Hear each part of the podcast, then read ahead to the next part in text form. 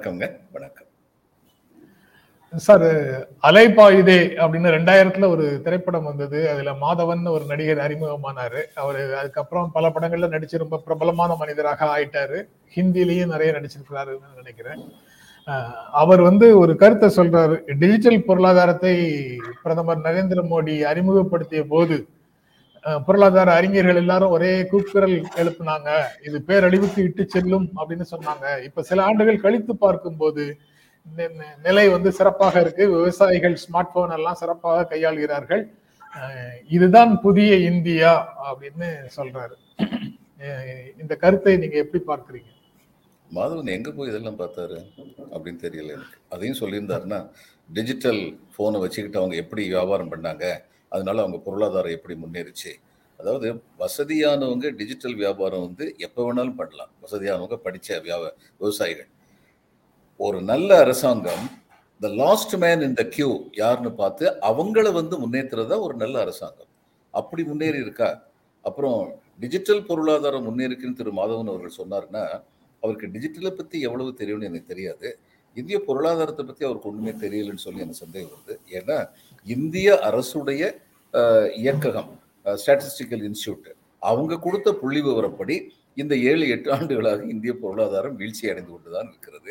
அப்போ எந்த அளவுக்கு இவர் வந்து பொருளாதாரம் வளருதுன்னு சொல்கிறாருன்னு எனக்கு தெரியல.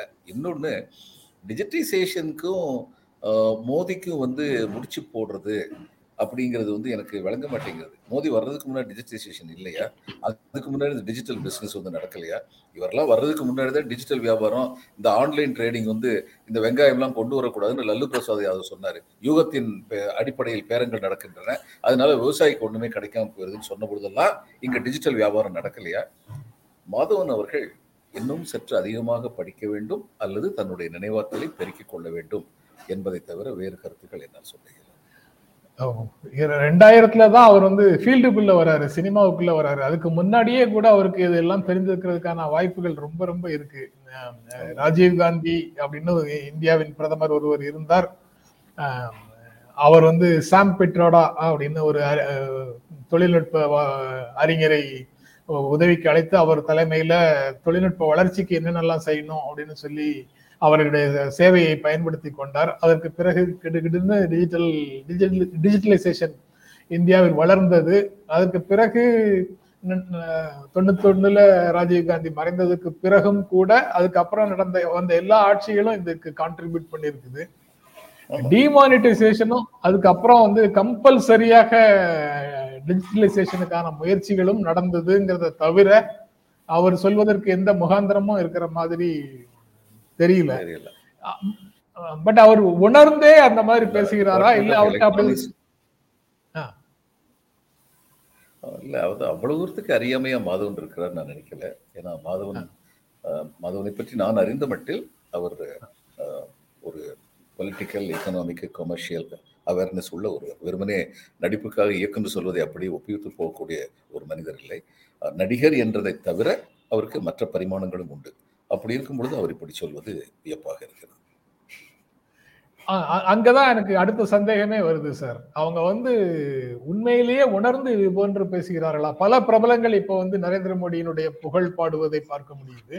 அது அவருடைய ஆட்சியின் சிறப்புகளை உணர்ந்து புதிய இந்தியாவில் ஏற்பட்டிருக்கக்கூடிய வளர்ச்சிகளை உணர்ந்து அவங்க அந்த மாதிரி பேசுனாங்கன்னா அதை பற்றி கருத்து சொல்வதற்கு நமக்கு ஒன்றும் இல்லை.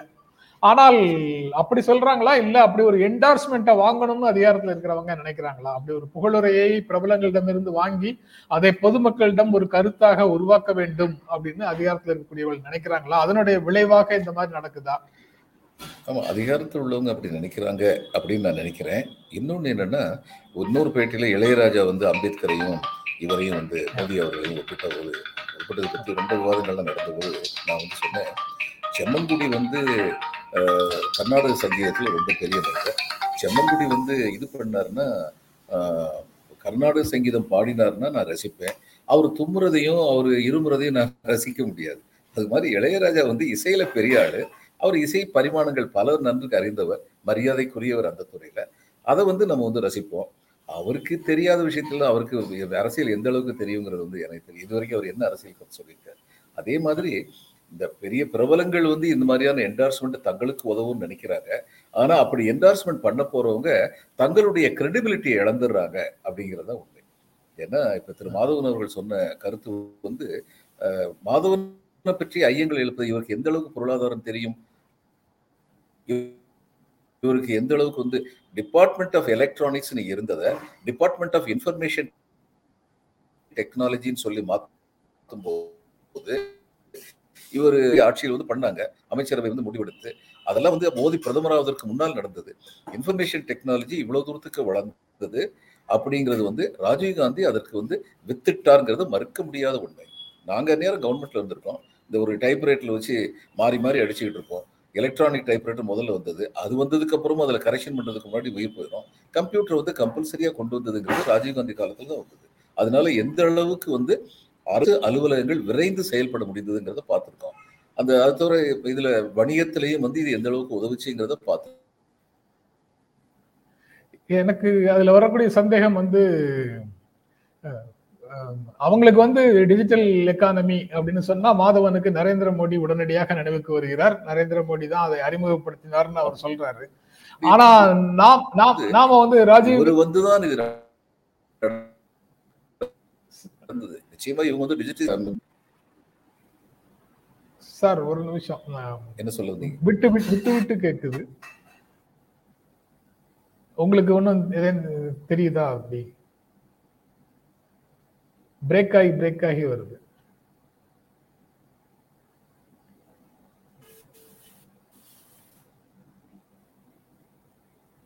என்னுடைய பிரச்சனையாக இருக்கக்கூடும். பார்க்கிறேன் சார்.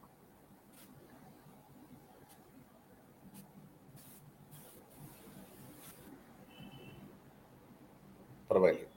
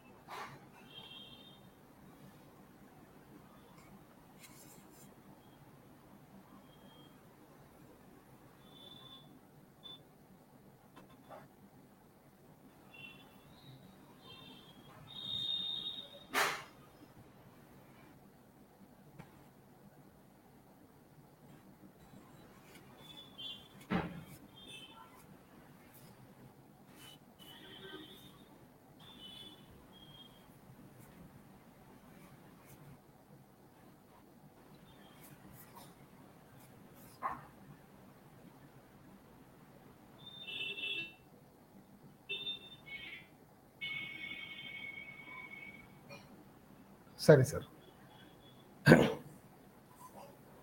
ஸ்பீடு எல்லாம் ரொம்ப நல்லா தான் இருக்கு. முன்னூறு எம்பிபிஎஸ்க்கு மேல தான் இருக்கு. அப்புறம் ஏன் இந்த திடீர்னு வந்ததுன்னு தெரியல. ஓகே ஓகே சார் சில சமயம் ஃப்ரீஸ் சரி சார்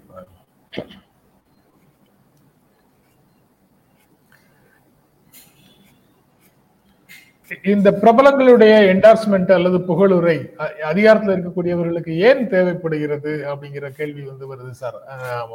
ஒன்றிய அமைச்சர் வந்து மாதவன் பேசி அந்த வீடியோவை இணைத்து அவர் வந்து ட்வீட் போடுறாரு. இப்படி புகழ் புகழை வந்து பிரபலங்கள் மூலமாக பெற்றுக்கொள்வதற்கு முயற்சி செய்கிறார்களே அது எதனால?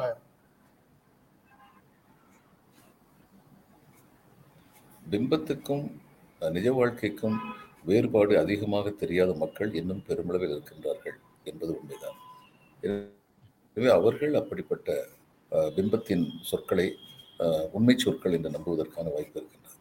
இதில் வந்து வீரவாண்டிய வீரபாண்டிய கட்டபொம்மன் படத்தை பற்றி சின்ன அண்ணாமலை ஒரு தடவை சொன்னார். ஒரு எம்ஜிஆர் ரசிகர் பேசிகிட்டு இருந்தார். என்னையா கதை எடுத்திருக்காங்க?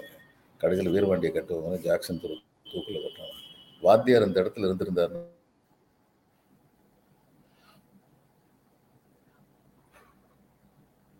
சார் ஃப்ரீஸ் ஆயிடுச்சு. எம்ஜிஆர்னா அவர் ஜாக்சன் துறை வரலாற்றையே மாத்திடுவாரு அப்படின்னு ஒரு நம்பிக்கை வந்து அந்த ஜனங்களுக்கு வந்து இருக்கு. அதே மாதிரி தான் சினிமா பிரபலங்கள் அது எங்கெங்கெல்லாம் பிரபலங்கள் இருக்காங்களோ அவங்கெல்லாம் ஒரு என்டார்ஸ்மெண்ட் கொடுத்துட்டாங்கன்னா ஒரு ஜென்ரலாக ஒரு ஒப்பீனியன் உருவாகும். திரு மோடி அவர்கள் மிக திறமையான நிர்வாகி அப்படின்னு ஒரு ஒப்பீனியன் உருவாகும் அப்படின்னு சொல்லி நினைக்கலாம். இது ஒரு காமன் ப்ராக்டிஸ் தான். இங்கே மட்டும் இல்லை எல்லா இடத்துலையும் இருக்கு. மக்களுக்கு தெளிவு இல்லைன்னா இதனால மக்கள் ஏமாந்து போகிறதுக்கான வாய்ப்பு இருக்கு. மக்களுக்கு அதிகமாக தெளிவு இல்லை என்பது துரதிருஷ்டவசமான ஒரு உண்மை. என்ன நடக்கும்னு பொறுத்து பார்க்கணும். இந்த மாதிரி என்டார்ஸ்மெண்ட் எத்தனை பேர் வந்து மனசு வர ஆனால் மாதவன் வந்து அவ்வளவு பெரிய இந்த என்டார்ஸ்மெண்ட் அவர் கொடுத்த உடனே உடனடியாக நிறைய பேர் அவரை ஃபாலோ பண்ணுவாங்கங்கிற அளவுக்கு அவர் வந்து இதில் இதுல வந்து திரைத்துறையில் வந்து பிரபலமான ஒரு இப்போ எம்ஜிஆர் இருந்தா சிவாஜி இருந்தாங்கன்னா ரெண்டு பேர் தான் பிரபல கதாநாயகர்களாக இருந்தாங்க. கூட வந்து எஸ் எஸ் ராஜேந்திரன் ஜெமினி கணேசன் இவங்கெல்லாம் இருந்தாங்க. அவங்க ரெண்டு பேரும் இவங்க பக்கத்தில் வர முடியாத ஆளுமை இருந்தது. அப்படிப்பட்ட ஆளுமை உடையவராக தமிழ் திரைப்படத்துறையில் மாதவன் தன்னை உருவாக்கி கொண்டது அவர் திறமையான நடிகர். நல்ல மனிதர் என்ற ஒரு ஒரு சரியான ஒரு கணிப்பு அவரை பற்றி இருக்கின்றது. ஆனால் மாதவன் சொன்னால் கேட்போம் என்று லட்சக்கணக்கான மக்கள் வருவார்கள் என்றில்லை ஆனால் ஒருவேளை இவர்கள் சிறு துளி பெருவெள்ளம் என்று நினைக்கலாம். மாதவனை போல் இன்னும் முப்பது பேரை பேச வைத்து விட்டால் அது நமக்கு பிரபலமாக தன் பிரபலத்தை நிலைத்து நிலைத்து நிற்க வைப்பதற்கு உதவும் என்று நினைக்கலாம். அதற்காக இந்த முயற்சி மேற்கொள்ளப்படலாம் அதுக்கப்புறம் இன்னொரு செய்தி பார்த்தேன் சார். இலங்கை வந்து கிட்டத்தட்ட திவால் ஆயிடுச்சு கடன் தவணைகளை திருப்பி செலுத்த இயலாது. அதனால எங்களுடைய கடன்களை ரீகன்ஸ்ட்ரக்ட் பண்ணி மறு சீரமைப்பு கொடுத்து செய்து எங்களுடைய திரும்ப ஒரு பிளான் போட்டு கொடுத்து கொடுங்க. நாங்கள் அப்போதான் கடன்களை திருப்பி செலுத்த முடியும் அப்படின்னு இலங்கை மத்திய வங்கி சொல்லியிருக்கு இது எந்த நிலைமையை காட்டுது சார்.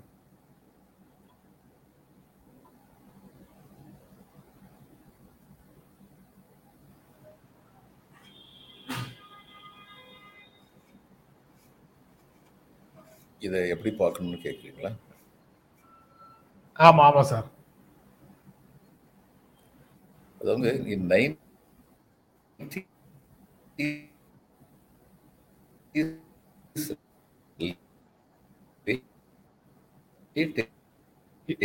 இல்ல சார் கேட்கல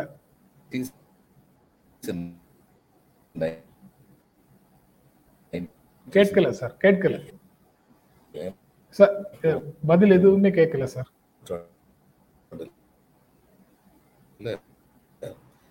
தென் அமெரிக்க நாடுகளுக்கு இது மாதிரி வந்து சிக்கல் வருது. இல்ல சார் பதில் எதுவுமே கேட்கல ஃப்ரெஷ்ஷா structural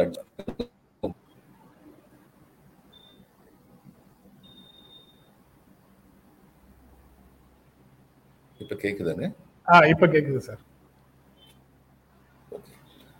Eighties late eighties and beginning of nineties நினைக்கிறேங்க. போன நூற்றாண்டுல தென் அமெரிக்க நாடுகள் இப்படி ஒரு பிரச்சனையில மாட்டிக்கிட்டாங்க. பிரேசில் இந்த மாதிரி நாடு இன்னைக்கு சரியான நாடுல அவங்க வந்து கடனை திருப்பி கொடுக்க முடியல. வட்டியவே வந்து அவங்களால வந்து சர்வீஸ் பண்ண முடியல நிலைமை வந்தபோது அவங்க சொல்லிட்டாங்க கொடுக்க மாட்டோம் அப்படின்னாங்க. வாங்கின கடன்லாம் கொடுக்க மாட்டோம் அப்படின்னாங்க.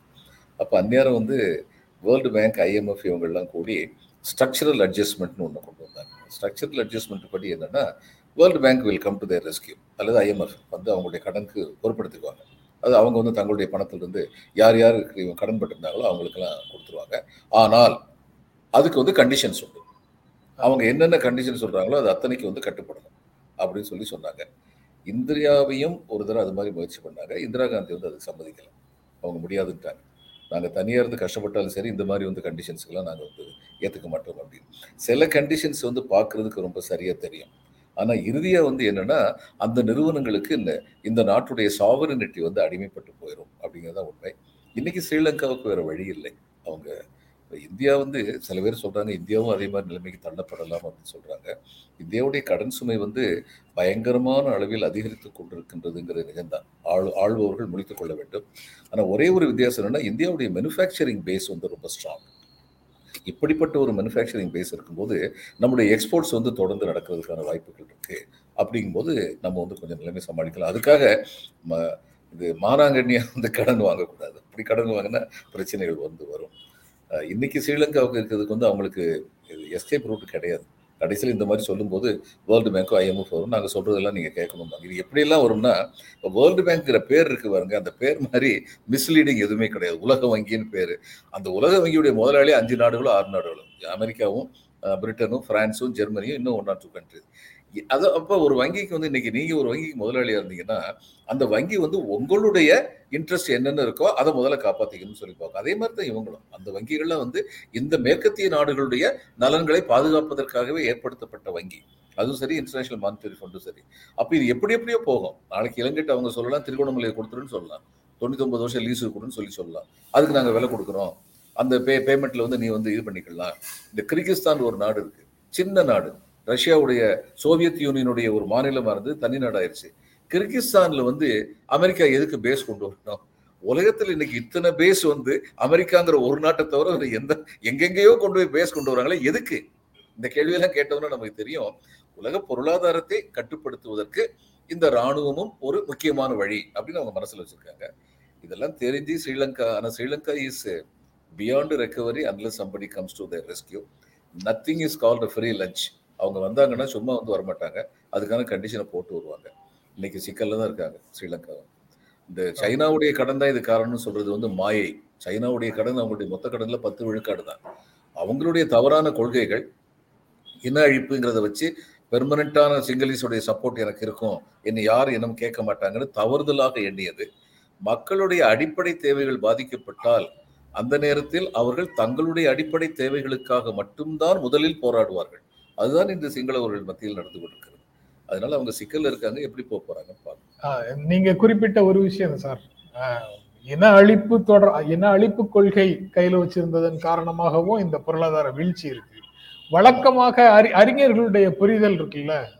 பொருளாதார அறிஞர்கள் பேசும்போது பொருளாதாரத்தை தனியாகவும் இது போன்ற அரசியலை தனியாகவும் வச்சுட்டு தான் பேசணும் அப்படிங்கிற மாதிரி ஒரு பார்வையை முன்வைக்கிறாங்களே. வைக்க முடியாது வைக்க முடியாது. பொருளாதாரமும் பொருளாதாரமும் சோசியாலஜியும் வந்து பாலிடிக்ஸும் வந்து இணைந்தது தான் எல்லாத்துக்கும் அடிப்படை பொருளாதாரம் தான் நீங்கள் பாலிடிக்ஸ் பண்றதுக்கு அந்த இப்போ இவர் வந்து விபி சிங் வந்து ஓபிசி ரிசர்வேஷன் கொண்டு வந்தார்.